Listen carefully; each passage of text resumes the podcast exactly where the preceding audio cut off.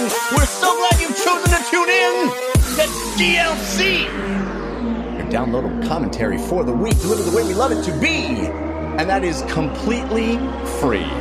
Thanks to our sponsor this week, Squarespace. Squarespace is bringing the show to you. DLC, of course, the show all about games in their many forms. Games played on desktops, laptops, and consoles. Also games that involve dice, luck, and cardboard. I'm your host, Jeff Cannata. That's spelled with two N's and one T. And I am joined, as always, by my friend slash co-host slash nemesis, the guy who's been doing this with me 400 times? What? Mr. Christian Spicer. Hello, Christian. Hello, Jeff. Hello, everyone. Greetings from Wyoming for this 400th episode, but I did bring my nice mic. Thank you for helping me. I'm sweaty. I've been troubleshooting this stuff, so this is how I look and this is how I sound today. But man, I do have, and I want to loop our guest in for this because it'll be fun, but I do have a couple of questions for you, Jeffrey, about 400. Oh, you're awesome. We're not doing really anything special other than having a very special guest. But I look like garbage, but other than that, we're not doing this anything. Is the 400th episode of DLC. Who would have guessed? We would be still going 400 episodes later. And I'm proud to say in 400 episodes, Christian, we've never missed a week of putting out new content. I've called in from the road before. Yeah. I've done one without you before. We've kind of run the gamut of like making it happen. We've both had children during this period, multiple children. I've had massive surgeries. You've covered for me. But the show DLC has come out every week 400 times in a row. That's pretty. I'm very proud of that. And I think one of the best parts of that is that we have had guests almost every single one of those weeks. And we have a guest that I've been super excited about having on for a long time, been wanting to have on for a long time. You know that DLC always stands for your downloadable Cannata and your downloadable Christian. But this week, I am super excited because DLC stands for Delays Lead to Commentary. Because from Delayed Input, we have the one and the only Kyle Bosman joining us for this first time. Hey, Kyle, how are you? Happy 400. I'm doing great. Thank you. I got to say, we need to do a shout out to Richard from Texas, because if you look at my inbox, there's about 24 emails from Richard saying, get Kyle Bosman on this show. And I always respond back saying, I'm working. I'm trying. I want to. But I'm so glad it finally happened. I got a couple of those too. Yeah. He's persistent. We appreciate it. Thank you, Richard. But huge fan of the stuff that you're doing. You launched a Patreon not too long ago with Delayed Input, and it is fantastic. I love your insight and your point of view. So super excited to have you on the show this week. Thank you. I was thinking 400. This might be one of the longest running video game podcasts. Especially if you never missed a week, like, is that a record? I'm not going to claim it's a record. You seem to be the expert here, so if you say it's a record, I might as well put. What's Giant Bombcast at? You got to be close. I'm sure Giant Bombcast is longer running than we are. I feel like Cheap Ass Gamers longer running. They've missed some episodes. Yeah. Gamertag Radio, Danny and crew. I don't know if they've missed. They're in like 700 or something crazy, right? Wow. Yeah. Okay. And I wonder. But I will say, Major Nelson. This show is the spiritual successor to We Can Confirm, which adds another 3 years on there, 4 years on there. We were doing that show. I might bump us up. Anyway, I'm proud of 400, but other than Christian's surprise questions, haven't really, this is going to be a normal episode because there's tons of stuff to talk about. That's the thing. There's gaming news. There's games that we've been playing. There's a new Zelda out. Have you guys heard about this Zelda? The new one. It's old, but it's new. And we're going to talk about that. So let's jump right in and start the show the way we always do with Story of the Week. Story of the Week. It's the Story of the Week. Story of the Week. It's the Story of the Week. Story of the Week is the part of the show where we make our case for the most important stories that happened in the world of games this week. And you can always submit stories for our consideration by sending us an email to dlcfeedback@gmail.com. We love getting your comments, questions, suggestions for the show, everything there. We love hearing from you. You can also reach out to us on our Discord, which is 5x5DLC on Discord, or on our subreddit, which is 5x5dlc.reddit.com. I think I did that jingle like one of the very first episodes, so it's been almost 400 times at least. It holds up. It holds. It's so good. I will assume that is not sarcasm, and I appreciate it. It is not. No. All right, Kyle, you are a guest, so you get first pick of stories. What would Story you consider of the week? Be? Yeah.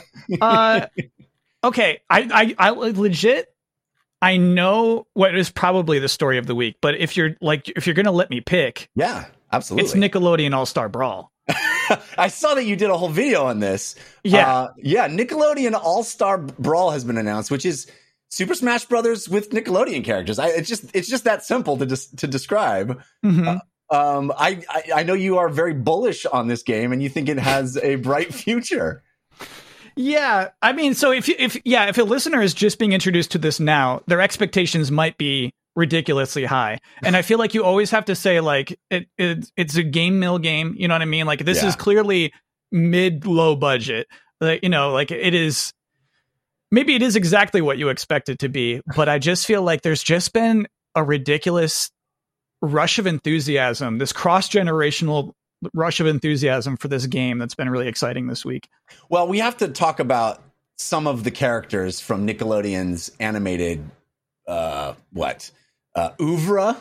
Can we say that? It's library of animated characters. They're going deep on some of these. I mean, you've got your SpongeBob SquarePants, of course. Got to have the SpongeBob SquarePants. You've got your Invader Zim.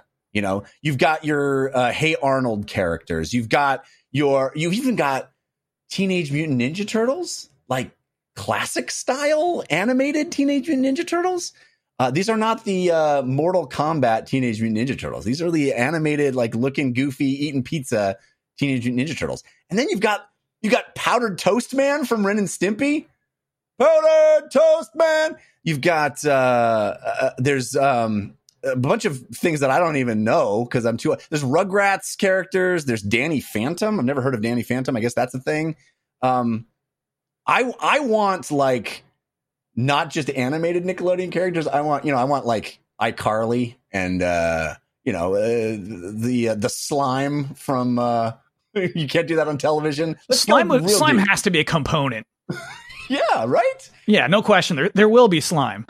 So what is it about this that is it the IP purely that is, the selling factor here? It's not just the IP. It's just not because they had published 2 years prior kart racing games. The appeal is how wrong this is. The appeal is how wrong it is to see these characters fight. Right. Because Nickelodeon characters are generally little sweeties, you know, they are kind of just little, cute beans. And so it's weird to see adults punching children, but we allow it because they are cartoons. I think once in a live action adult is punching a live action little girl, that would be a problem. But like because they're Nicktoons, like hurt Helga Pataki, I guess it's so weird. Yeah. You see SpongeBob just bringing the pain. I love it. Yeah. What do you think, Christian? Do you think there's any hope for this game being good? I do. I mean, based on the trailer that I think it was exclusively first revealed on IGN and then kind of the other media that's come out, it looks like a very competent Smash clone. And I'm surprised there aren't more of them. PlayStation All-Stars tried it with the PS3 and I think Vita release, and it never really caught on. And they tried to change the formula a little bit. And Nickelodeon doesn't look to change the formula at all. It looks like it's Smash, but with our characters. Swap. Yeah.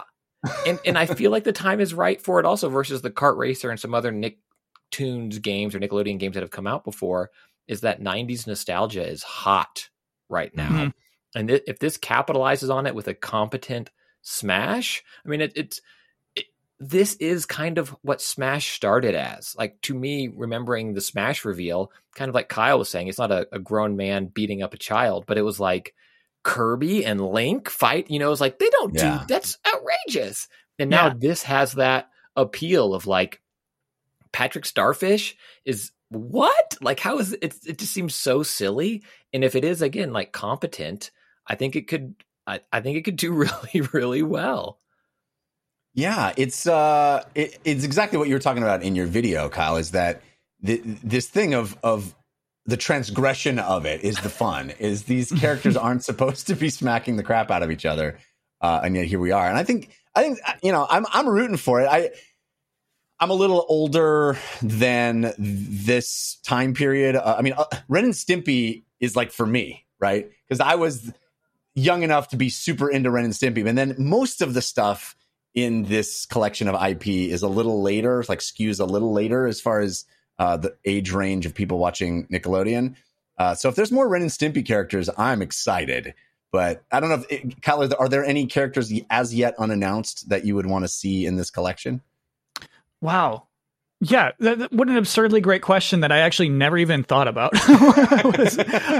Because I feel like that's everybody's conversation around it, right? And I'm satisfied, you know, because I think what's funny is, you know, Ren and Stimpy, they showed Powdered Toast Man instead of Ren and Stimpy. Right. Like they went for not just like deep cut franchises, but deep cut characters within deep cut franchises. Right. And I think that's really interesting. I didn't realize like how much I used to love Nickelodeon until this week, until seeing memes and stuff. And there was a show called Kablam that would, I think, come on Friday nights that I actually loved to death, that I had completely forgotten about until I saw memes this week. And I was like, oh my God, I used to love that show to death. Like enthusiastically look forward to that every week. And so it's weird, you know, how you easily forget about like shows that you loved. But yeah, it's what I kind of like about it is that, yeah, it's got characters that anyone recognizes. You know, like I think Danny Phantom is like my cutoff. That's like Danny Phantom on is like, I don't know what the Loud House is. You know what I mean? Right. Like I'm out of this, yeah. But they still look like they're going to be fun to beat up with the characters that you care about, you know? So yeah. I respect that. I respect the range because it doesn't look like it's all just for the money. It doesn't look like this is just like, let's prop up our commercial properties that are selling right now on Paramount Plus or whatever. It actually seems like the roster is built around fun more than anything. I think that's a great point. Yeah. It if it was just a pure cash grab, it would feel more contemporary and like, here are the things. And if you click here, you can watch the show on Tuesdays 4, you know, it's like, it does feel a little more thought through than that, which I'm excited about. And the art style actually, I think, does service to these characters. You know, that's another thing that could easily be screwed up in a game like this is, yeah, you've got the character from that show, but because they were hand drawn and this is on, you know, in a video game, it's going to look wrong and it's not even going to stir that nostalgia correctly. But it looks like they did a fairly decent job in bringing the characters to life. All right, that is Nickelodeon All-Star Brawl. It is coming to everything, basically, PlayStation 5 and 4, Xbox Series, Xbox One, Nintendo Switch. All of that in the fall of this year, coming from Fair Play Labs. So, interesting game. Christian Spicer, how about you? What is your story of the week? Remember, Jeff, how last week I talked about how I was saving money. I didn't need to buy that Switch OLED. Yeah. You know, like it was so nice that Nintendo. You know, you thought you were going to have to pay a bunch of money on a handheld gaming system this year, and then it turns out, oh, it wasn't that big of an upgrade. So. Yeah.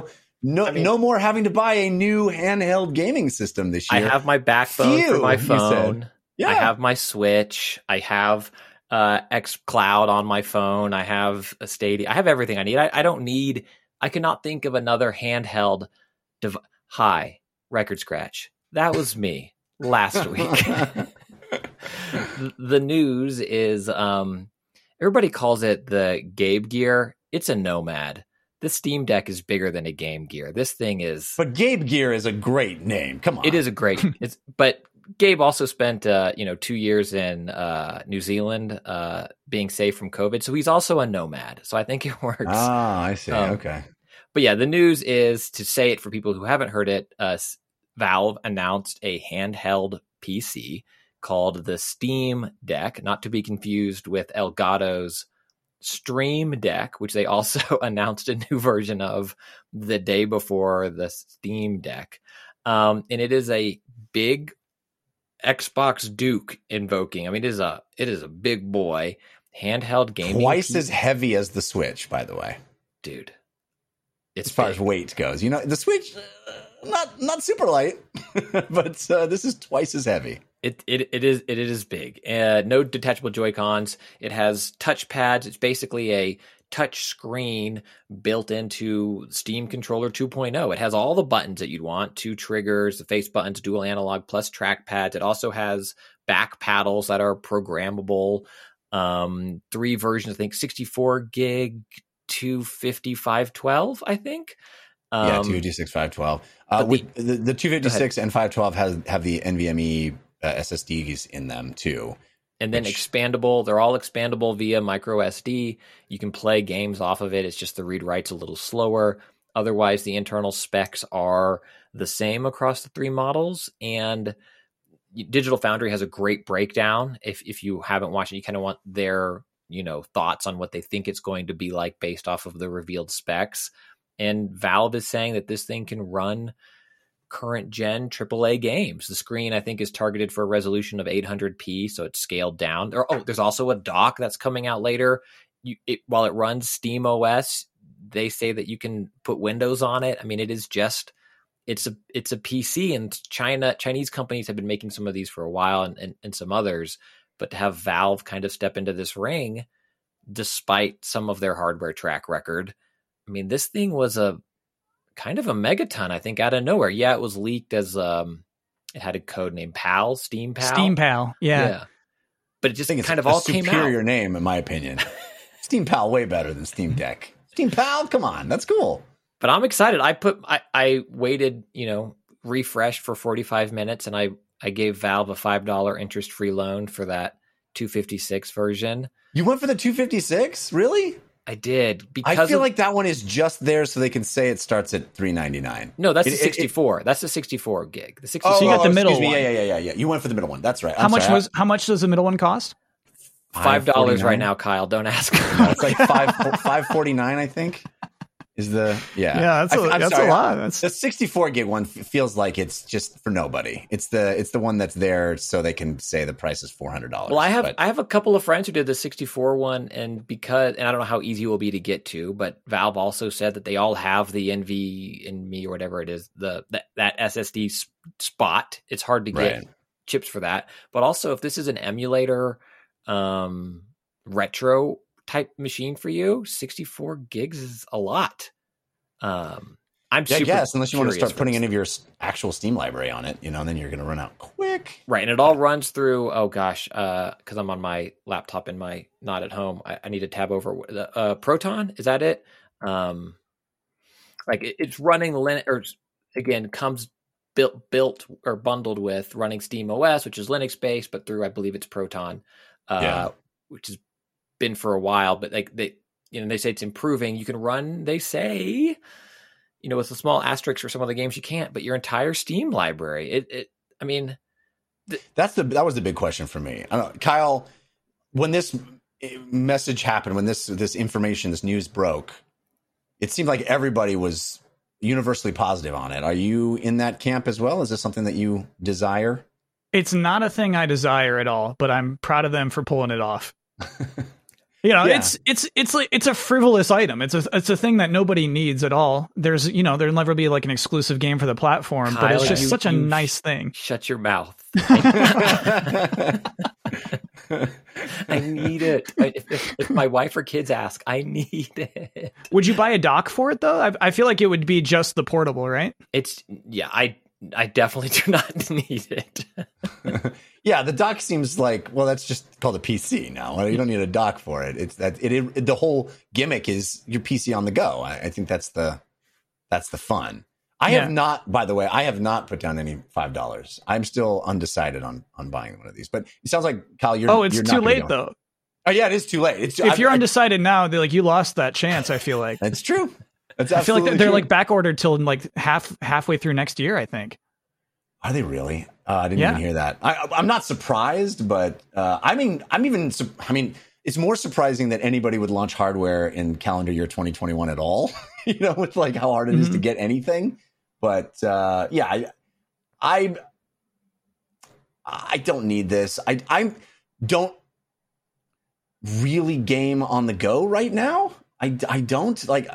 I know it's skewed because of COVID, and none of us are away from our houses anymore, or at least we haven't been in the last 18 months. So maybe my perception of whether I would need it is faulty, but I just feel like if I want to be on my PC, I'm going to walk over and be on my PC. I don't know. Yeah. Christian, what's your ideal game? What are you dreaming of playing in handheld mode? Everything, honestly. This will be a bed console for me. Like, I've talked about it enough with Jeff. He's probably sick of it, but like I really like using xCloud and why am I blanking on it right now? It's on my phone. It's my favorite one. NVIDIA's GeForce Now.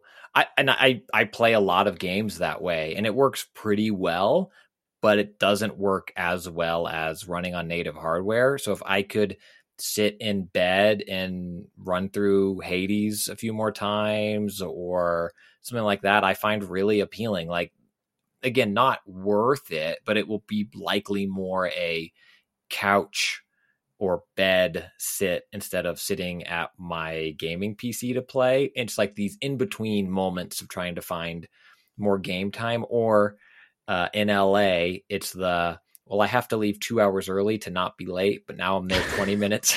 Fair enough. Yeah.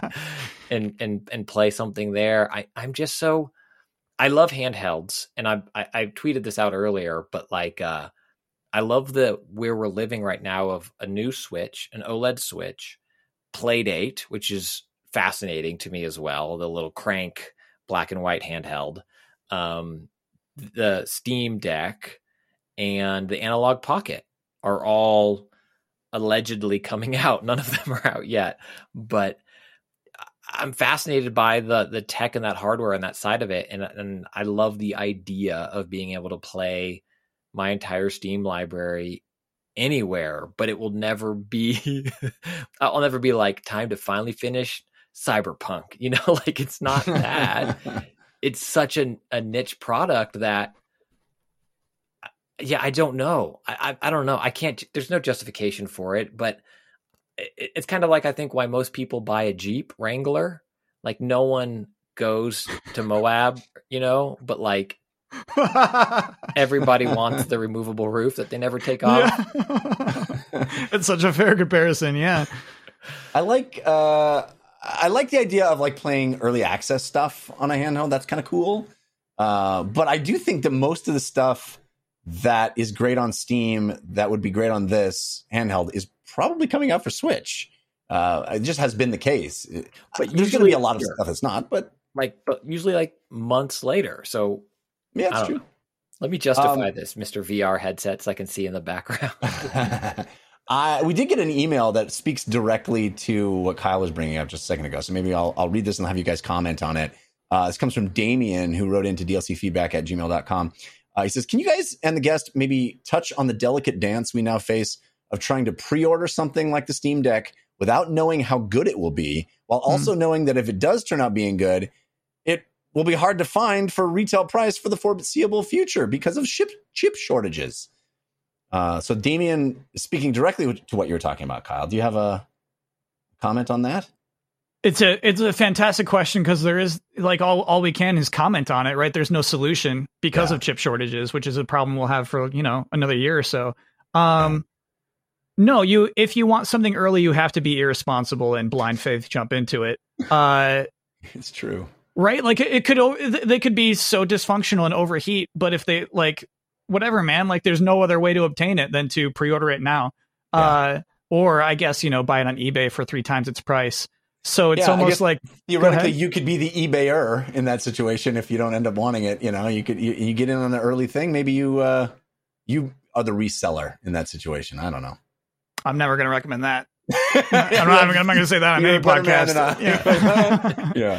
I wonder how many pre-orders will be canceled when reviews hit. Like what's that dance of?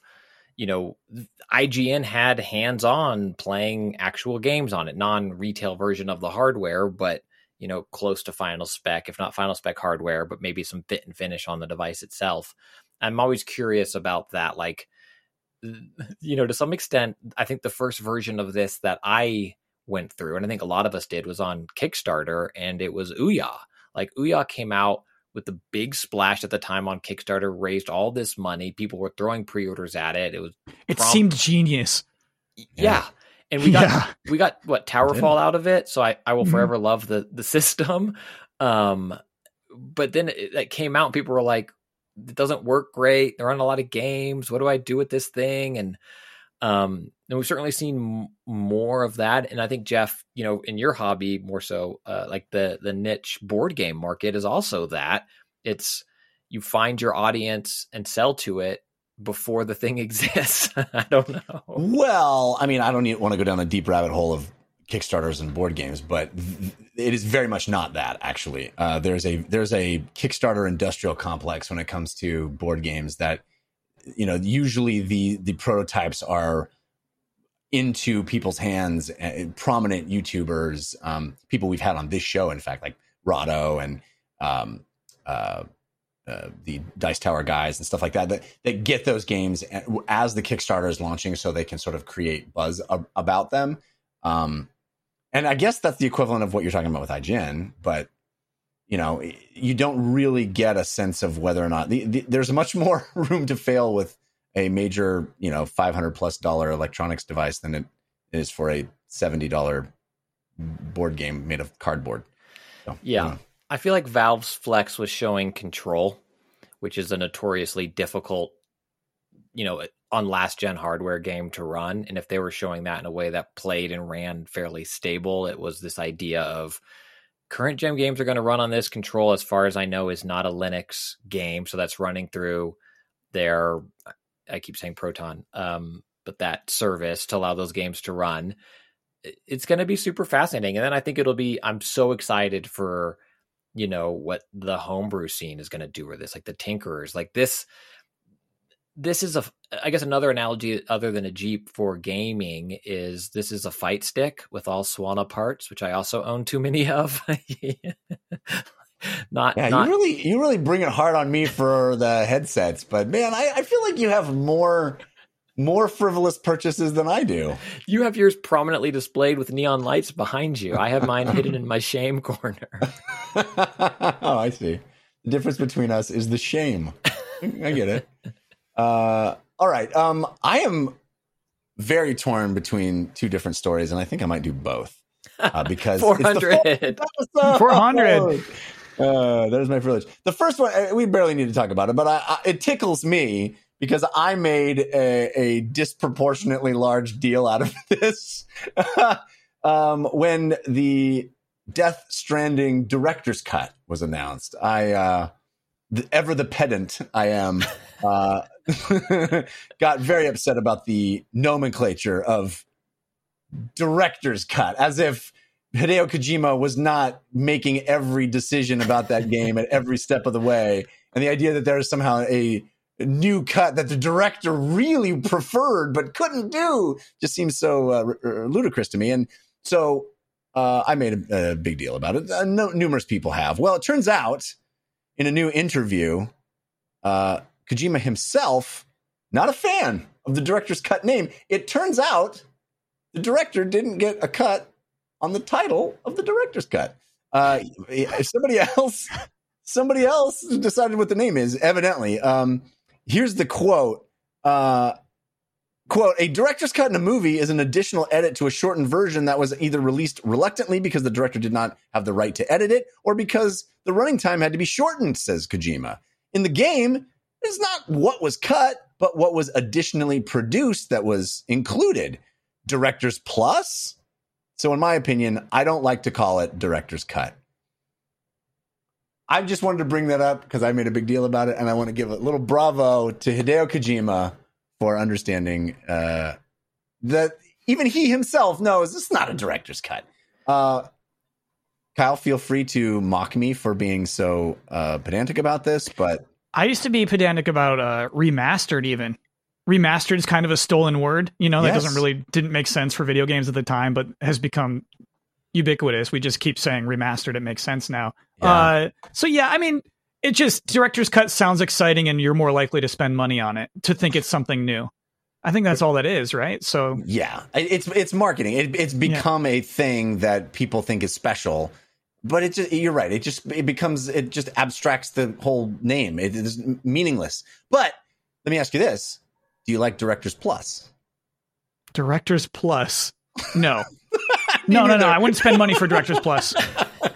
That's why they don't let him name the games, I guess. No, that's awful. Yeah, I mean, he did name it Death Stranding. It's what the Ghost of Tsushima is as well, right? The re-release of that is Director's Cut. I do wonder if this is Sony's this gen attempt at, and maybe they'll stop after just two. You know, the Game of the Year, Kyle, you mentioned the remastered and kind of what does that even mean? What does Game of the Year mean when four games or more? 5 different games come out with the Game of the Year edition. Yeah. Yeah, they all have it. And then I'm curious, like, do we get The Last of Us Part 2 Director's Cut? Like, I don't know if they're going to stick with it at this point because, you know, with Kojima already saying something about it for this one, but they've announced Ghosts. I just feel like it's such an interesting subtitle to use because Director's Cut typically then also harkens to that particular director that you can kind of point to. Like, I don't think we've had... I'm trying to think of a movie where you don't necessarily know the director off the top of your head. I'm not trying to offend any directors here, but like Grown Ups, the Director's Cut, you know, it's like, I don't know, but I'd be curious. Good point. Maybe that's what we need. But I feel like, wow, this movie is really good now. Kojima kind of warrants that Director's Cut. But again, and I don't mean this is disrespectful to Sucker Punch. I love Ghost of Tsushima, but like, whose cut is it? Oh, I think you're making a really interesting point here that there's sort of an auteurism that it is sort of tacitly evoking. Yeah. You know, by saying Director's Cut, it's saying there is a person here who is the director. Yeah, well, whose vision is sort of elevated in this version. And I think like Last of Us could have that because Neil, you know, is so visible and vocal about Last of Us Part 2 and some of those other, there are certainly other games, but as like just a general subtitle for a re-release, it's like, again, I love Ghost of Tsushima. I am buying the additional content version, but I don't know how that's a director. Anyway, I don't know. It's weird, man. It's weird. It is, but I'm glad at least Kojima recognizes that it's weird because sometimes you wonder, does he even know what's weird? The other quick story that I want to bring up, just because I think both of us predicted this, at least you did. I think I did too. But Phil Spencer is now on record saying that Microsoft is looking at DualSense-like functionality for Xbox controllers going forward. He says, quote, "We're definitely thinking about different kinds of devices that can bring more games to more places. There's probably some work that we'll do on the controller. I think Sony's done a nice job with their controller, and we kind of look at some of that and think there are things that we should go do." So, Kyle, do you think that the DualSense is the new going to be the new standard for how controllers work? And if so, should it be? Yeah. Okay. So, I mean, I think I'm one who is maybe less impressed than your usual DualSense holder. You know, I feel like when it launched, I was not, you know, gasping every time it vibrated. So I realized that was such a weird phrase, but anyway, it was like, I realize it. I think, I think, why not? And I think there's even some like, PlayStation ports on PC will have, if you plug in your DualSense, it'll have the DualSense features on PC as well. Right. So like, I do think this will become a new standard. And, you know, I think that the PC standard is the Xbox controller. And, you know, they would be fearful of losing that. Like, how can you imagine if the PS5 controller becomes the PC standard? That'd be so weird. So I can see why who'd say that. And I can see it happening like in the middle of this gen, as opposed to, you know, another console generation away. Christian, I think you're very positive on this as well. You were kind of hoping this would happen. Yeah, and I know what's going to happen now because I just got my Design Lab controller that doesn't have it, you know? So, of course they're going to do another one. I mean, I like it. I do think the subtlety it adds to games, even more so than the triggers, that evolution of HD rumble, you know, from the Switch and how you can feel things like that. I think we talked about it, like on Ratchet, like the half pull, full pull, or on Returnal, like that. I don't think it's necessarily a better control scheme than what we were doing before, but I do like the immersion that it can bring. So if I had to guess right now, I think maybe Microsoft rolls this out first in the Elite. Interesting. And then not the regular controller. Because I don't think we'll see third party games require it, right? Like I don't think it'll become the standard. If it becomes this thing across multiple, the two main systems, I think maybe it will be the standard. I wonder how that all works with APIs to offer third parties, where it's like we got to figure out how Sony is doing their thing because we want it to just be easy for third parties to port it over. I wonder how that all works. It's so interesting to me because it feels like it's all proprietary to Sony, but you also it's kind of in Sony's interest to have it work in a normal way for third parties to support it. I don't know. It'd be easy. So it's like Call of Duty supports it on PS5, but it can't rely on it because it's also on everything else. It's really interesting. I was actually doing some reading about the Call of Duty specifically, and there's a bunch of like elite players who are saying you need to shut all that off when you play Call of Duty because it's way worse for competitive, which is a bit of a bummer to hear, because I just think it's cooler and more immersive, and I like all that functionality. But I guess it's the kind of thing of also running your thing at the lowest graphic settings so you maximize your frame rate and all that stuff. For me, the biggest takeaway from the story is the last bit of his quote where he's talking about the fact that Xbox also probably won't get any major hardware accessories like a VR headset anytime soon. So I guess, one fewer thing for me to buy, I guess. But what do you think changed between when they were planning Scorpio until now, where they just say it's not happening? I mean, I think that it didn't take off in the way that a lot of people predicted, including myself. It hasn't shown a lot of, but I just think that if they had it, maybe it would, right? It's this sort of self-fulfilling prophecy. If all the companies jump in on this tech, then like the controller, right? If Microsoft jumps in on the DualSense thing, it becomes the new standard and it goes forward and everybody adopts it. And I think that if Microsoft had jumped in full bore, there would be more top tier VR content. And, I think by the time Apple is releasing a VR headset in the next few years, it's really going to change, and Microsoft is going to have to play catch up again and be like, oh yeah, we're going to do VR headsets because Apple will make it a thing. And Sony will be right there having, PSVR 2, and Oculus will be there, and there'll be all these other options, and Microsoft will be like, oh, we better start. That's my prediction, at least. But wait, how is Microsoft going to be? Classic Microsoft. That's just my Microsoft impression I've been working on. Also, just to shout it out, but kind of funny for getting this interview, and it wasn't, a fluff piece. I like that Phil goes on shows and also talks about things and doesn't just say the same corporate line over and over and over again. Like, he's an interesting guest, Phil. We'd love to have you. But that interview was kind of funny. I thought was really great. And there's a lot of just fun, interesting things in there. I wonder, though, having said that, he is a very smart executive at a very big company. When I listen to that VR line, I think, Jeff, there's like a crack that says, we're going to support PC headsets. I think there's a crack there. I think there's a window left open. I hope so. Where it's like, we're not going to design it or, whatever. But like, I don't know. We're just a PC, Yeah. I mean, that'd be great. I would love that. I guess if I'm not mistaken, the Xbox Game Pass version of Tetris Effect supports headsets. So it's not outside the realm of possibility. Obviously, they didn't create that game, but it's not like they're not supporting it at all. They're, games that support it, that are put out on their platforms on PC, are supporting it. So you're saying there's a chance, Look, when I'm running around with my Steam Deck and my VR headset, I just want to. Yeah. All right. Well, let's talk about some of the games that we have. No. Hold. This is fun to do here. Wait. This is story of the week section. Okay. What? Wait. Let me do our sponsor first, and then we'll come back and do that. Okay. We got Squarespace is the sponsor, and 400 episodes in. Squarespace, I think, sponsored episode 1.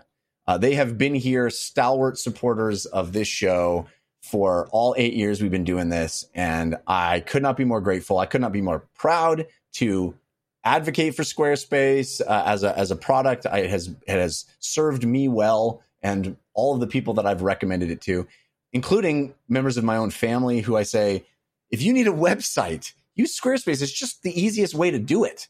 And if you have any reason to create any kind of website, it's super simple. You can do it yourself. You can make it yourself with Squarespace because they have all the functionality you could want and a tool set that makes it so that you don't need to know HTML. You don't need to hire anybody. You can do it yourself. It's so simple. You just drag and drop, move stuff around. You start with these cool templates that their professional designers have created, and then you start just moving stuff around, make it how you want.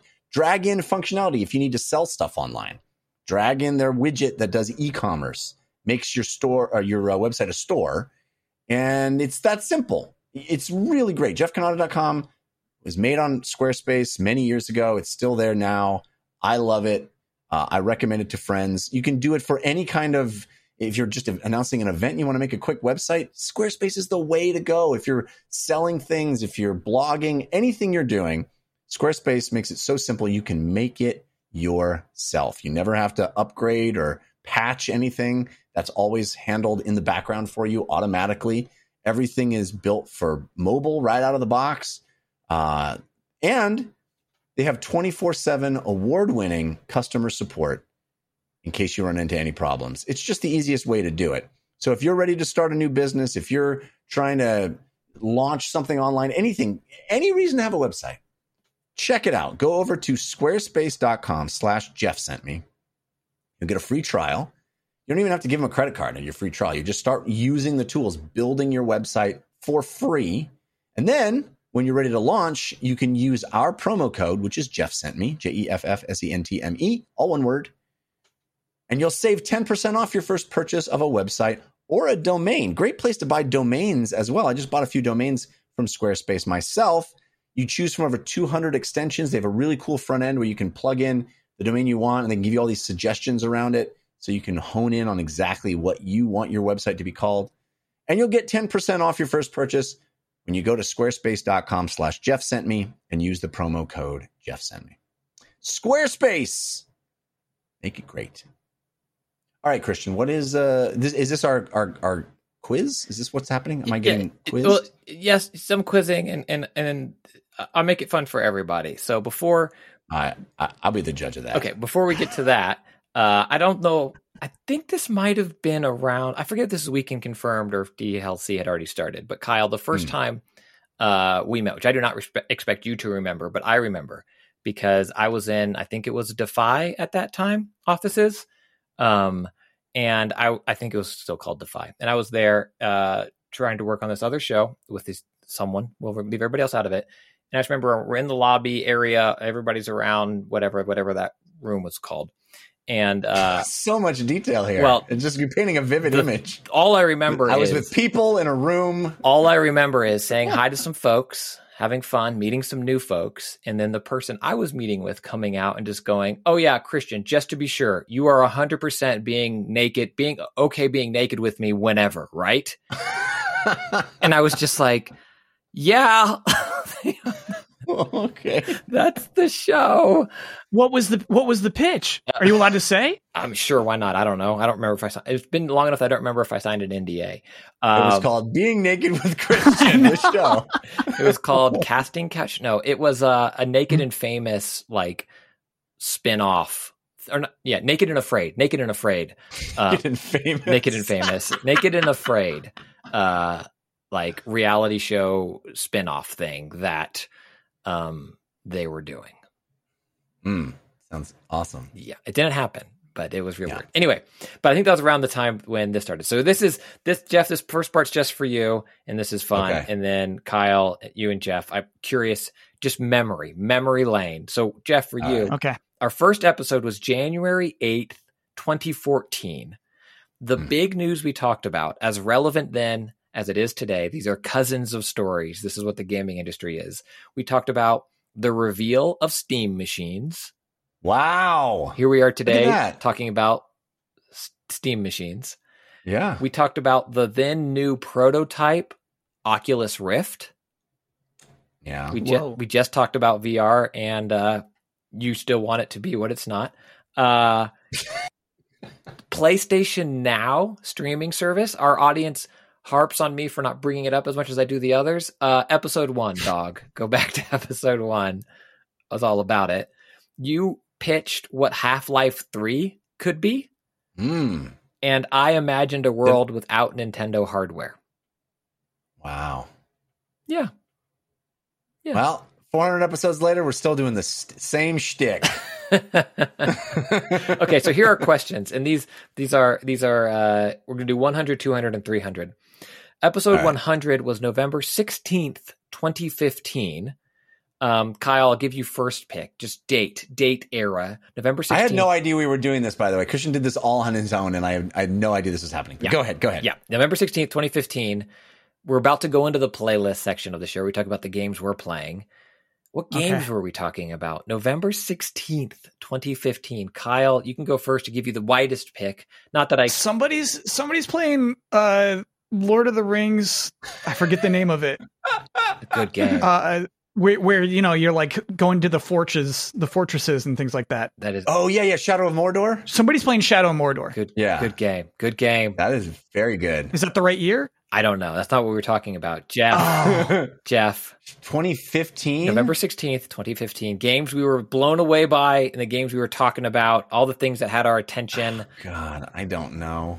Time is a flat circle. I don't know. Okay. The Warcraft card game. Hearthstone. Somebody's playing Hearthstone. Ooh, that's good. Probably, Jeff. But not it. I'll give you another hint. This game we talk about a lot because we love how it was announced and then released a few short months later. Oh, Fallout, right? It's got to be Fallout. Fallout 4. Fallout 4. Rise of the Tomb Raider and Battlefield. Star Wars Battlefield. All right. Those are. I would have never guessed Rise of the Tomb Raider, honestly. No, because which one is that? Yeah, right. That's it's the second 100. One, but it did take me a sec. Yeah. Okay. This one's was episode hard. 100. You said that was 100. Okay. Now we're at 200. Kyle, I'm not even going to subject you to this one because this one is hard. Jeff, you're not going to get it. I love this game though. This is fun. Episode 200 took place October 2nd, 2017. Jeff, can you? I have 4 games. There might have been more, but I was scrubbing through. Let's not kid ourselves. I'm on vacation in Wyoming. 2017. What games? You're laughing. I'm sure they were terrible games. No, is that what you're laughing? I still love 2 of them very much, and I know that you. I think you love one of them still, maybe both. Man, I feel like any game I say out loud is going to reveal that I have no sense of when things happen. No, of course not. 2017 is. This was October, so it's before the big holiday releases. I'll help you with that. All right. What happens in 2017? I don't know. Okay. How about... I can't even name a game that came out in 2017. Like, not looking at this list, I don't know. Yeah, I don't know. I don't know what a year is. Yeah. Give me a hint. I can't give you a good... I'm just going to say, the 2 that you were... talking about for my scrubbing, Battle Chasers Night War. Oh, that's good. That's a great game. And Hob. Like oh, yeah. Whoa, never would have come up with those. Yeah. But yeah, Hob, the game that took down a studio, but very good game. Both of those great games. My 2, Zen Pinball, which I love, and Golf Story, which I think I talked about 2 weeks ago again, lamenting that Mario Golf Super Rush or whatever still doesn't have that RPG version that, you know, I love so much. We could have been here for another 400 episodes, and I would never have come up with Hob or Battle Chasers Night War, even though I love both of those games. No, never. All right, episode 300. Episode 300 was August 19th, 2019, and I'm going to bookend this. There are 2 stories we talked about. I started one with stories we talked about. Did 2 at 100 and 200 of games. This is episode 300. These are 2 big stories, which I think are still very relevant today. 2019. We were talking about. How amazing it was that we could go outside without masks on. You're talking about how 2020 was going to be the best year ever. All that we had. Yeah. Yeah. We were talking about what the Netflix of video games would be. Yeah. Here we are now with still talking about that. With Netflix. I would love to hear that conversation, honestly. That's fun. Yeah. With Netflix now hiring away they have their VP of video games. And we were also talking about Xbox's strategy and what it would be going forward, because that was kind of around the time that Kinect was abandoned. But this is, if I remember correctly and listening, it's kind of Phil stretching his legs. And here we are talking today about, this is Phil's Xbox now. And that was 100 episodes ago. Anyway. Look at that. Yeah. Very good. I appreciate you doing that. I did no work for episode 400, and I appreciate you taking the time, Christian, even on vacation. Well, you know what? Sometimes your kids are just talking. No, I'm just kidding. Yeah, Daddy's got to work. I just have to go to work. Anyway, thank you very much for doing that. And here's to 400 more as we go into the playlist. Ooh, what you playing this week? You tell us. Ooh, what you playing this week? You tell us on the playlist.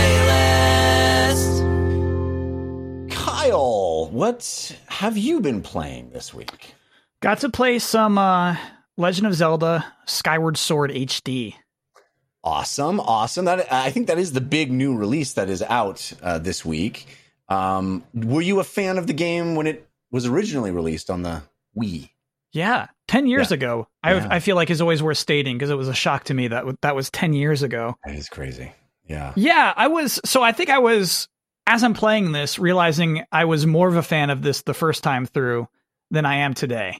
Oh, it was almost a better game in 2011 than it is in 2021. Interesting. And is that because of how gaming has changed, or because of the change that it needed to have to be in a new, control scheme? I think a little bit is like, you do feel this like direct connection with the game when you are doing motion controls. Whether you like the quality of the controllers or not, I'm realizing with the analog stick, it's like, oh, there's actually like, as dumb as it was, there was a forced connection between you and your, character, you and Link. That's, not present anymore. And there was some kind of link between you. Yeah. I mean, like that's as dorky as it is, that was their intent behind the character's name, right? Yeah, like they want that. And so, yeah, for sure. There is that missing link, but, I do think it was like my first time with the Wii Motion Plus too. So it was like finally like the Wii making sense. Yeah. Cause like Wii Sports is fun, but it's like also so waggly. So bad. Right. But Breath of the Wild just outshines it so much in so many ways that this was exemplary. Like this to me, when it came out, it's like, oh, Zelda's going in the right direction. You know what I mean? Like they're caring about their story. They're caring about their environments and just like, the NPCs look great. And, I'm allowed to do all these things. And it really feels like I'm functioning inside of this world. And then Breath of the Wild is just like everything this game does well is, except for its dungeons are still better than Breath of the Wild. Anyway, Breath of the Wild is just like a better version of this.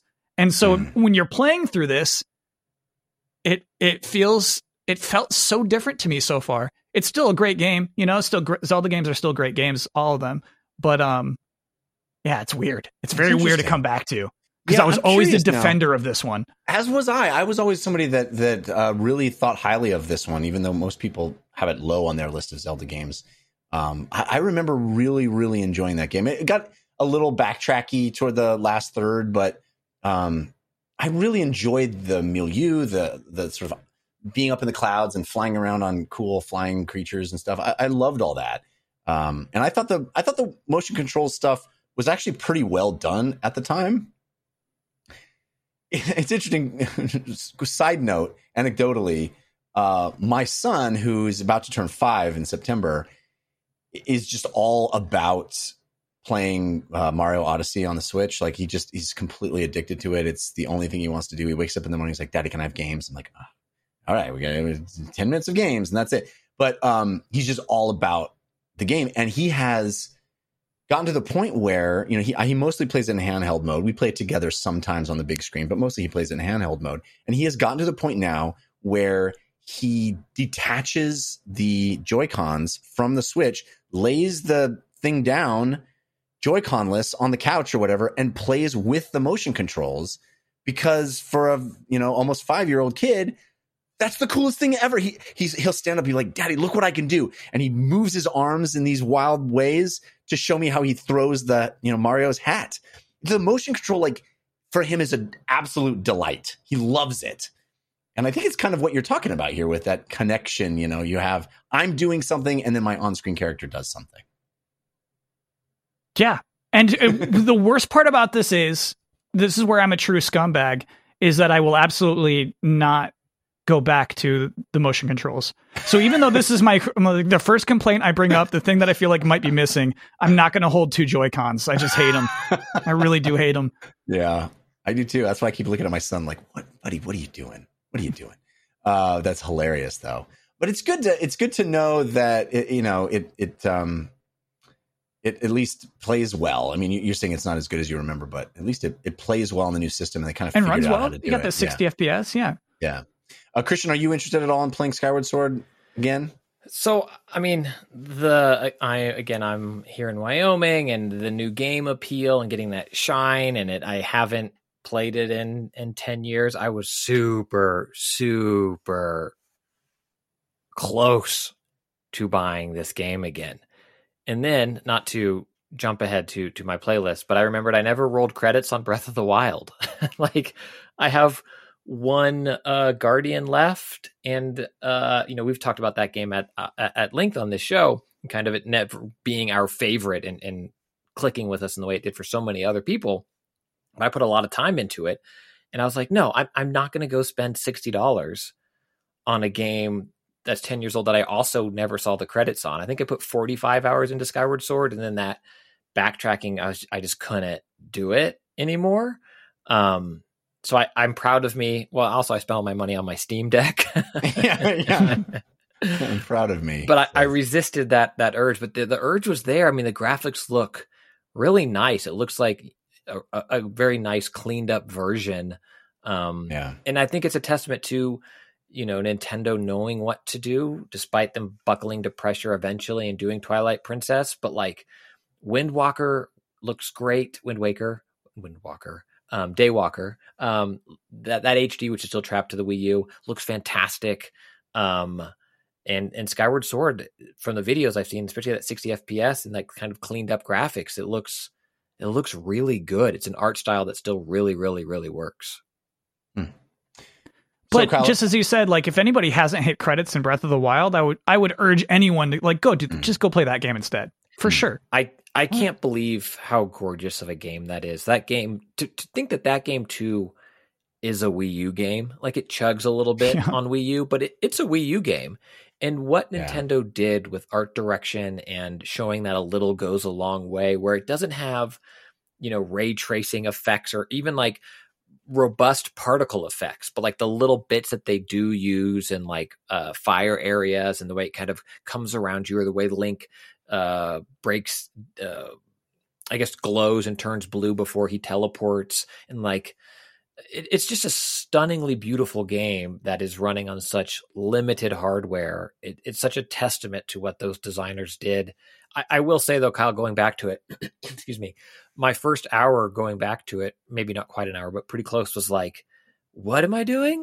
Like, it is deep for Nintendo. But that's any game. Any game you take years off and you go back and like, I'll just pick up my save. You go, I don't understand anything that's going on. At least I have that experience. I have that with most, but I think in my head I was like, it's a Nintendo game. Like, I can play Mario Kart. Like, it's Breath of the Wild is a deep game with complex systems, and I had my Sheikah Slate like pinging to something, and I didn't know what it was. I didn't know how to turn it off. It's like bing, bing. And I was like, oh my God. Yeah, you open up your inventory in that game and you're like, what is any of this stuff? Yeah. Why do I have it? But now I'm back. I'm going to do it. That's my goal for the week, is to roll credits. So we'll see.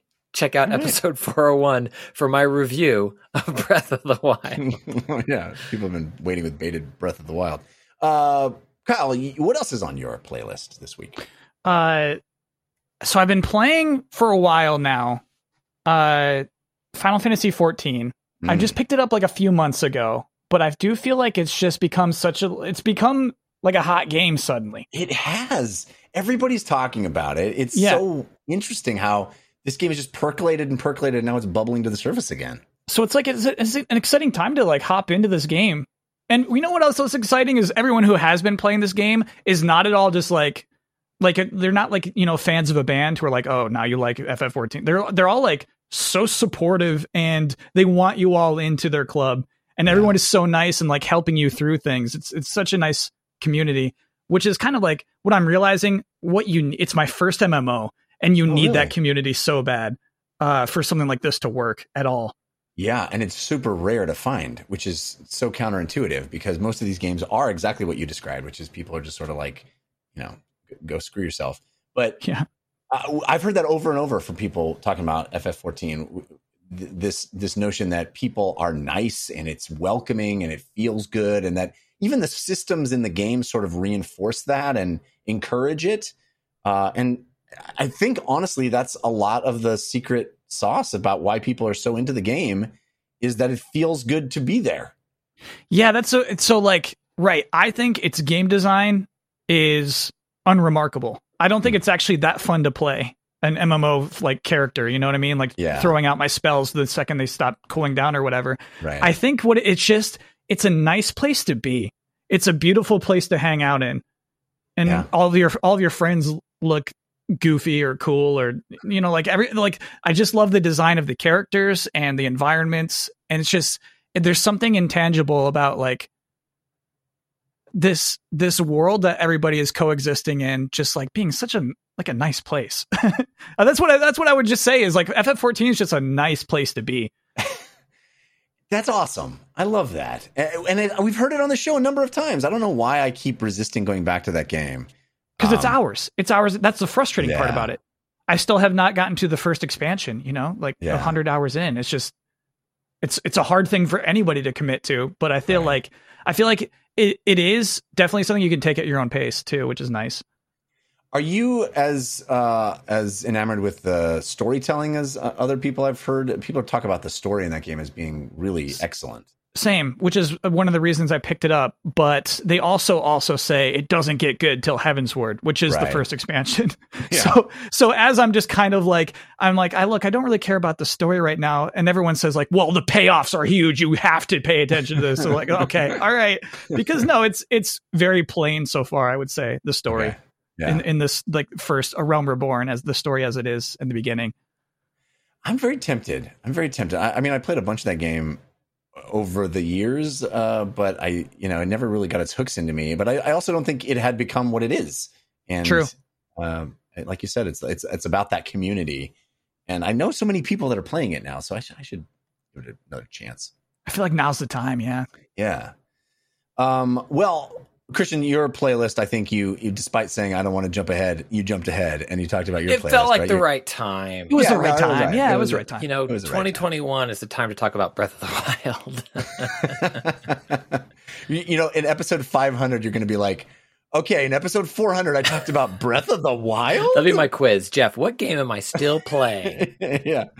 All right. So my playlist has another game that I've been meaning to get around to. In fact, there was somebody that I'm going to find it real quick. There was somebody that, here it is. Corlin wrote in dlcfeedback@gmail.com and said, Jeff, you got to play this. It's Solasta. The actual full title is Solasta Crown of the Magister. And this is a game that I think I played very briefly. There was like a demo they put out or whatever. It's very much my jam. Top-down isometric role-playing game built directly on the 5th edition Dungeons & Dragons rule set. In fact, they licensed the rule set from Wizards of the Coast. So it is the full-on. It's not just like a version of D&D. It's D&D. And I love Divinity Original Sin and its sequel. And they felt like D&D, but weren't.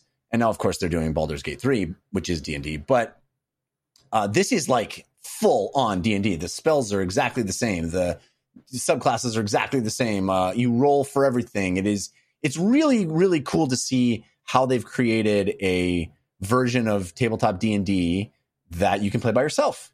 And so one of the things I'll say about Solasta Crown of the Magister is if you're curious about Dungeons and Dragons and just kind of want to learn how the systems work, how the rule sets works, it's kind of a cool way to do that.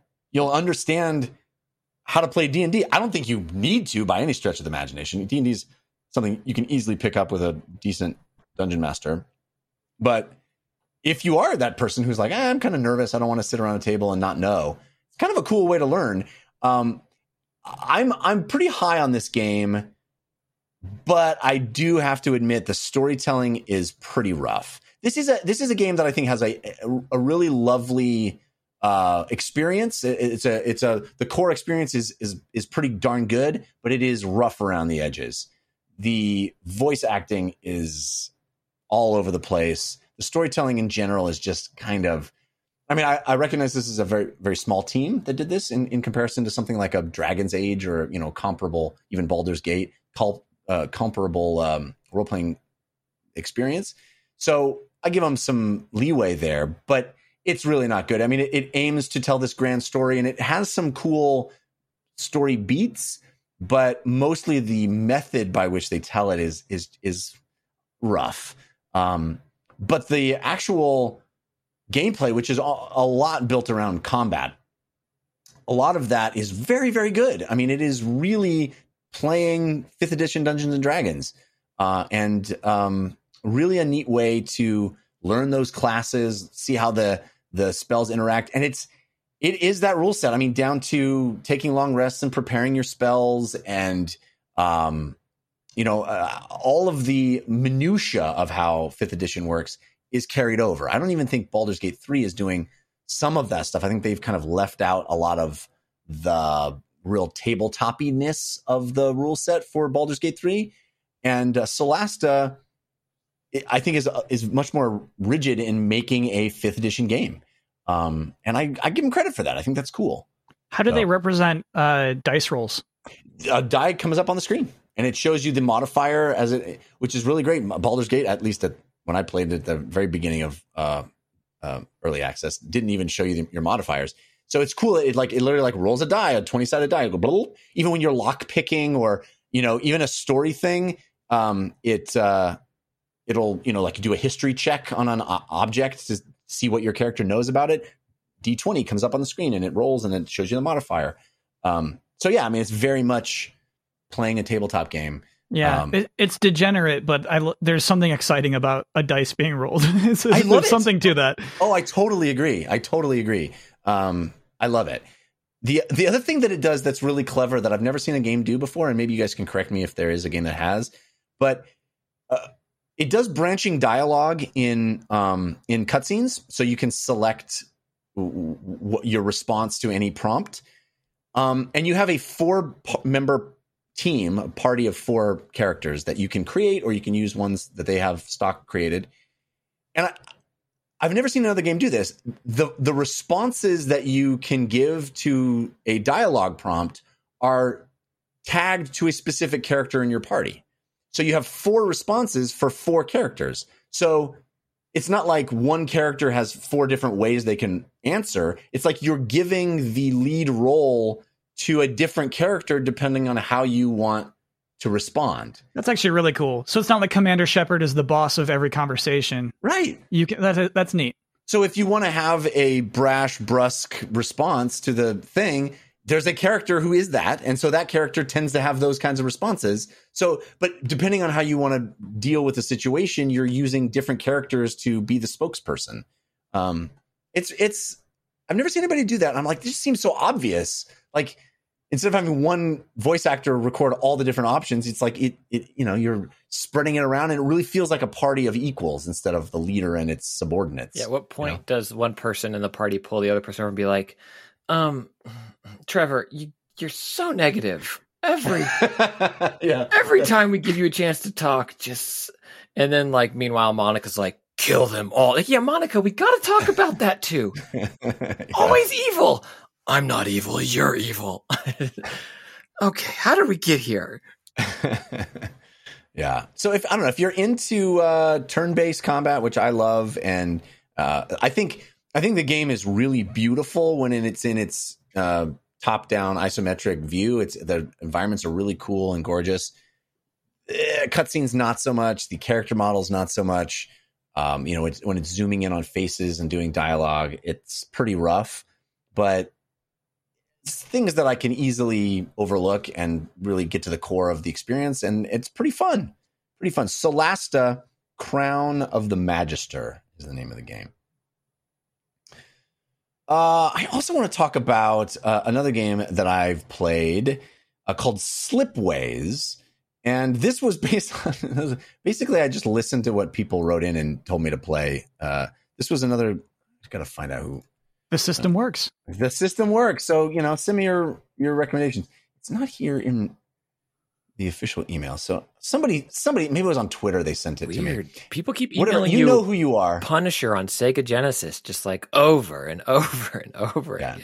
No, these are people I listen to. Oh, got it. Yeah. So you're telling me I know what character in the party I am now. Thanks, Jeff. Exactly.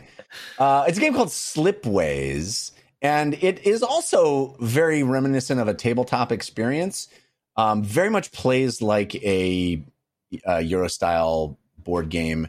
And the cool thing about Slipways is it's a 4X game. I can never remember all the 4X. Exploration, exploitation, the other X's. Anyway, it's a strategy game, 4X strategy game. So you're colonizing the galaxy. The game starts on a big map with a black hole at the center, and you have to use planets and create slipways between them. There are little links between the planets. I'm pointing at the camera like we're still on camera. We're not on camera anymore. You connect these planets. They have resources they can create. They want resources. So you create slipways between these planets. But the trick is your slipways cannot intersect. So you in creating slipways, it's almost like light cycles in Tron or something. You're creating your own block. You're blocking yourself from making other slipways that would intersect with those lines. So you're going to have to plan ahead and figure out which planets you're going to link to others. And you have technology trees, and you have you can invest in new research and do cool stuff. And basically, you're trying to colonize the galaxy and make money and survive for 25 years. The game in-game years, 25 years, and it goes by really quick. A good life. Yes. Why do they stop at 25? You know, I should know that. I think it's like it's because of the black hole or something. I can't remember exactly why it's 25 years. Why don't all podcasts hit episode 400, Kyle? But the net result of that is every game is really short, and it makes it's the reason I dig this game. It's because you can sit down and have a session in like 45 minutes, half an hour, and have a complete start to finish game. And then you start up a new seed and it populates the planets differently and you can try again. And so it plays kind of like a board game where you can sit down and have a complete start to finish. It's not like Civilization where you're, on these epic, hundreds of hours making your civilization or whatever it is. You can really have a start to finish experience in one sitting, and it's a relatively brief sitting. That's cool. So the 25 was probably just that's for the sake of fun. It's the sake of fun, but I think there's an in-lore rationale that I'm not recalling right now. But yeah, again, it's called Slipways. I got it for like $17 or something. It's on Steam, and it's great. It really is slick. It's got a lot of deep strategy. The one thing I will complain about is I think it has a tutorial, such as it is, which is basically a list of tooltips. But I really needed to watch some YouTube videos in order to really grok how to play it, which is a bummer. If the game had a more robust, interactive, actual tutorial instead of just tooltips that you read through, if it was an interactive step-by-step, here's why you're doing this and here's why you're doing that and here's how this works. And you play the first round or whatever. I think it would be better because I didn't quite understand what I was doing at first. And I went to YouTube to figure it out. So you may end up having to do that as well. But if you're into these kinds of games, it's great because it's like a quick fix. It's a quick fix. It gives you that all 4X's in half an hour, 45 minutes. It's cool. Anyway, it's called Slipways. All right. I do have an email I wanted to read. It's the 400th episode, so I thought this was special. We usually, or not usually, years ago, I introduced a segment on the show called Stories of Glories and Tales of Fails. It was where listeners like you could send in stories of glory or tales of fails, where you could send in anecdotes or amazing moments from a play session that you remember, things going spectacularly well or spectacularly poorly. And we haven't done one in literally years, but Kevin Eddy sent this one in. He said, this is a throwback to something that you used to do.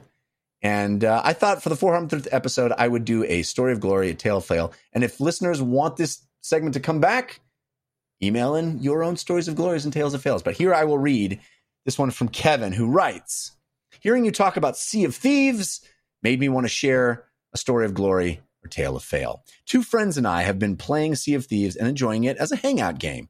One night, while sailing the seas, we picked up a mission that required collecting 3 speckled pigs and delivering them to a merchant. We set up our ship, and off we went to search the islands for our pigs. On our way, we were attacked by a ghost ship, leading to an epic battle. My two friends manned the cannons as I steered the ship. We eventually moved into a position that allowed us to fire and took the ship down. My two friends made it to the island, and as luck would have it, they found 3 speckled pigs right at the beach. I was below deck, getting cannons loaded for our trip back. But as I came up to the main deck, a player ship came around and fired a cannon, killing me immediately. They fired a second cannon and killed one of my friends, then disembarked onto the beach to attack my third crewmate. A tale of fail. Or is it? While waiting to respawn, I heard one of my dying friends talking to the other players and explaining why we were on the island. We all died and respawned on a nearby island with our ship, but no pig crates. We decided to head back to the location of this crime and get our pigs. Sailing toward the island, we spot another ship. The players who had just killed us. Revenge is a dish best served cold, so we approached and loaded the cannons to attack. But the proximity sound kicked in, and they were shouting, "Don't shoot! Peace and friendlies!" We discussed whether we should trust them and cautiously approached. As they got closer, they said, "Don't shoot. We have your pigs." We dropped anchor and they came aboard with 3 speckled pigs in the crates. It turns out they had been attacked just before attacking us, and they had been looking to serve cold dishes of revenge themselves. They attacked us thinking we were those that had killed them. Upon realizing their mistake, they collected the pigs for us. The chances of running into one another were a little slim, but it all worked out. Sometimes it's better to be lucky than good. We all shared a grog, had a dance, and went on our way. We successfully delivered the pigs, turning the tale of fail into a story of glory. This is one of the many tales that I have of the Sea of Thieves. Thanks, guys, and continue the great work and staying safe. Kevin, what an awesome story, man. I love it. Jeff, can I say that that was a good read? Oh, thank you. I appreciate that. That's what makes the segment. 4 years of drama school, baby. That was sick. That was like a book on tape. That was nice. Thanks. Kevin, that was awesome. Thanks for sending that in. That's what we were talking about with Final Fantasy XIV is like the community, like it not just being this place where only awful things happen with the worst part of humanity, like good people doing good things. That just makes you feel good. I love it. Yeah. The idea that the last friend alive was desperately explaining what they were doing there. It's like, we're just here for bags. We're just here for pigs. Like, you killed us. I know you killed us. No, we just were going for pigs. Yeah. It's so funny. Very, very cool. All right. That's going to do it for this episode of DLC. We do have parting gifts coming up, so stick around for those. But Kyle Bosman, I am so, so delighted that we finally got you on the show. It has been great having you. Oh, this was fun. Happy 400. Thank you. Thank you. Thanks for sitting through our little trip down memory lane as well. Tell people where they can keep up with you and the things that you make online. Sure. Do a search on YouTube for Delayed Input. That's my weekly video game show. It's like an editorial show. It's like a budget, charmless John Oliver, essentially. But it's always just like talking some topic about video games every week. And I got a Patreon for that. Patreon.com/delayedinput. But yeah, it's worth checking out. Check out one episode. It's great. See if you like it. It's certainly not charmless. It is dripping with charm, and it is great, full of great insights. I'm a fan. I really genuinely love it, and I think you're doing great stuff. I really appreciate that. Thank you. Absolutely. Christian Spicer, what do you got going on this week? Well, I do need to say first that I agree with Kyle. It is charmless. I have not seen a single episode about Charmed or the reboot Charmed. So until there's a way to bring those back, it is a charmless show, just utterly lacking any charm. This week, I am going to be tinkering with this traveling streaming setup to maybe get it to actually work through an entire episode one day. Someone mid-episode said that maybe it was that Twitch in general blipped while we were trying to do it live. So that maybe that gives me hope. The old Twitch blip. In the process, a cat rewound down the stairs for a little bit, so I'm a little nervous, but otherwise I feel confident. And I'm going to be hiking, my friend, so probably nothing from me online this week, but in case I post a beautiful pic of a wonderful vista, you can find that at twitter.com/Spicer.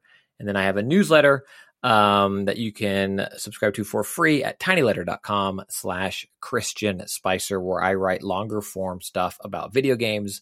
This next one has been a long time coming as I keep trying to wait. I keep thinking EA Play's like happening, and then it's not Thursday. Yeah, it's finally now happening. It's like they trickle out news. I'm like, ooh, it's happening. And every week it feels like, is this the week? Is it July? What July is this? Yes. Where are we? Yes. Yeah. I see news about it, and then it's just like, we're not talking about Star Wars. I'm like, oh, it's tomorrow? No, we're just letting you know what we're not talking about. But my hope is that this next newsletter will be the full summer gaming kind of EA Plays, now put a period at the end of the sentence, and looking back at what this summer of video games has been in terms of these big conferences. And it's been a very unique year. So that's what that will be. And it's tinyletter.com/Christian Spicer. E3's not over till EA says it's over, right? Yeah, it used to be we start E3. We can't officially use the term E3 because we're not at E3. But now it's like, I don't know, middle of July, go eat. You can always follow me on Twitter. I'm at Jeff Cannata, which is spelled with 2 N's and 1 T. I've also got several other shows for you to check out if you're so inclined, including the /Filmcast, which I have to change my brain because we have now rebranded. We are no longer the official podcast of /film.com. We are on our own. We are independent, and it is now called officially the Filmcast. So somehow, I can't explain it, guys, but somehow the Filmcast was available to us. It's a good name. Right? It's pretty good, but I can't believe like the Filmcast wasn't taken. But we are the Filmcast, and we are now on our own and footloose and fancy-free. So check it out. Still great content. The show itself hasn't changed at all. New theme song is going to be cool, and a new logo, which is super cool. But it's still us talking about movies and TV shows and stuff. So check that out. You can still find it at /filmcast.com. But I also think the Filmcast, I got to find out the new URL. I think it's the Filmcast, but go to /filmcast.com. It'll also get you there now. Also, I do a science comedy podcast with Anthony Carboni called We Have Concerns. You can find that at wehaveconcerns.com. And I do the Dungeon Run, which is my live play Dungeons and Dragons show. You can find that anywhere you get podcasts or on YouTube by searching for The Dungeon Run. Or you can watch live on Wednesday nights at 6 p.m. Pacific time at twitch.tv/The Dungeon Run. A really great episode last week where we had this amazing fight with an Aboleth. It's worth watching. Sorry, what's an Aboleth? It's basically kind of like a Cthulhu, like great old one, like messes with your mind and tries to take over your body, and it's a creature in that lurks in the water and is tentacled. And what level are your team? What are the characters at? They're level 10s. Yeah. Okay. The Aboleth is a challenge rated 10 monster, but it's an amazing fight because they are like getting their butts kicked, and then somebody tries something that is so outside the box and crazy, and it takes a turn. It's really cool. Anyway, let's wrap the show up. Oh, no, you can also email us here. I'd mentioned that. DLCfeedback@gmail.com. Let's wrap the show up now with our parting gifts. Hey, give us a suggestion of what to do this week. Give us a parting gift. This is your parting gift. Kyle, do you have a suggestion to help people get through their week? I love a show called Dave on FX. I watch it on Hulu. Has it already been a parting gift? That's my first question. You know what? Even if it hasn't, you can do both of these. Do both of them. But even if it has, it's worth repeating because Dave is so brilliant. Yeah, Dave is a surprisingly good show. Like I'm saying it's a surprisingly good show. You'll still be surprised by it when you give it a shot. It's a show about like a comedic rapper, which to me is like, I'm going to hate this show. Like coming into it, I thought this was going to be awful, like Entourage. But it's not. It's like a smart Entourage with actual feelings. It's like semi-autobiographical, but it takes place in like a world in which, you know, comedically just bizarre things can happen. It's incredibly smart. It's the kind of like sometimes like it'll strike you with feelings at the end where you're shocked by how much this show, which had been silly up until this point, just makes you feel very suddenly and wholly. Great show. I really like it. I agree. Yeah, that's Dave. It's on FX, and you can watch it on Hulu as well. Yeah. But you have another one. I want you to say both of them, because I think the other one is even, I'm not aware of it, so. Okay, so Godzilla Singular Point is on Netflix. It's anime Godzilla, which at first I'm like, no, thank you. But I mean, there's been Godzilla anime before. But this show is, oh gosh, it's brilliant. In that Godzilla is like, just a part of it, man. Godzilla's in the title just to draw me in, just to get my attention. But like the things that this show is actually about, it's like this sci-fi that's like got so much pseudoscience, such a fun mystery in the science that these characters are trying to solve. And I always love any, you know, monster movie that's not actually about the monster. You know what I mean? That's got themes beyond this, and the monster is just a fun way to explore that. That's 100% what this show is. And on top of that, it's just beautifully animated and characters that are unique to a series, you know, just like nobody plays to like a stereotypical anime archetype, you know. And so it's been very fun. I just finished it today. 13 episodes. Awesome. That's Godzilla Singular Point. Yes. It's on Netflix. Yeah. Christian Spicer, what's your parting gift? The Fear Street trilogy on Netflix. Part 3 came out this past Friday. I love them. They're fantastic. They are horror movies based off of R.L. Stein's mid-grade aged horror books. Everybody remembers Goosebumps, but he also had a line of books for older kids, and these films are inspired by those, but also very hard R's. They are not for middle schoolers. They're for people who were in middle school and now are adults, but just really fun, smart updates and takes on horror genres. The first one is 1994.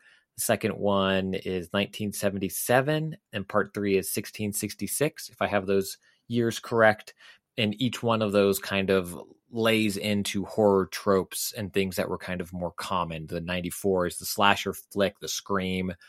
77 is that genre, that era slasher flick of Jason and stuff like that. And then 1666, kind of Salem and even The Witch. And I know that is a newer movie, but kind of set in that era. And also with a larger, bigger story about them with some fresh updating. I really, really enjoyed all three. And I think if you want to, just give the first one a shot. It's so fun and so quick. I really enjoyed all three. It's a Fear Street trilogy, and you can find them on Netflix. Very cool.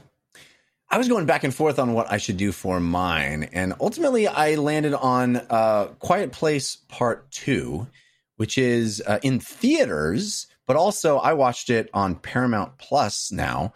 And this is a sequel to what I thought was a really phenomenal horror film. and starring Emily Blunt. It is a direct sequel in that probably a good idea to see the first one first.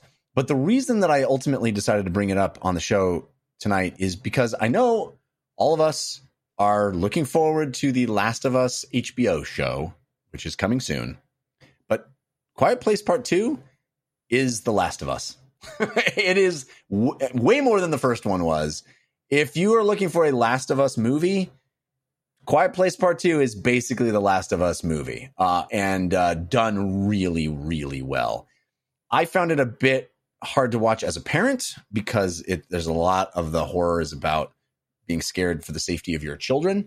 But if you can handle that aspect of it, it is really tense, really smart, really cool, and basically The Last of Us movie. I mean, there are enemies that can hear you like clickers, that it's about surviving in the post-apocalypse, kind of like it's very similar to Last of Us, but in a very good way. So check that out if you are inclined. It is on Paramount Plus.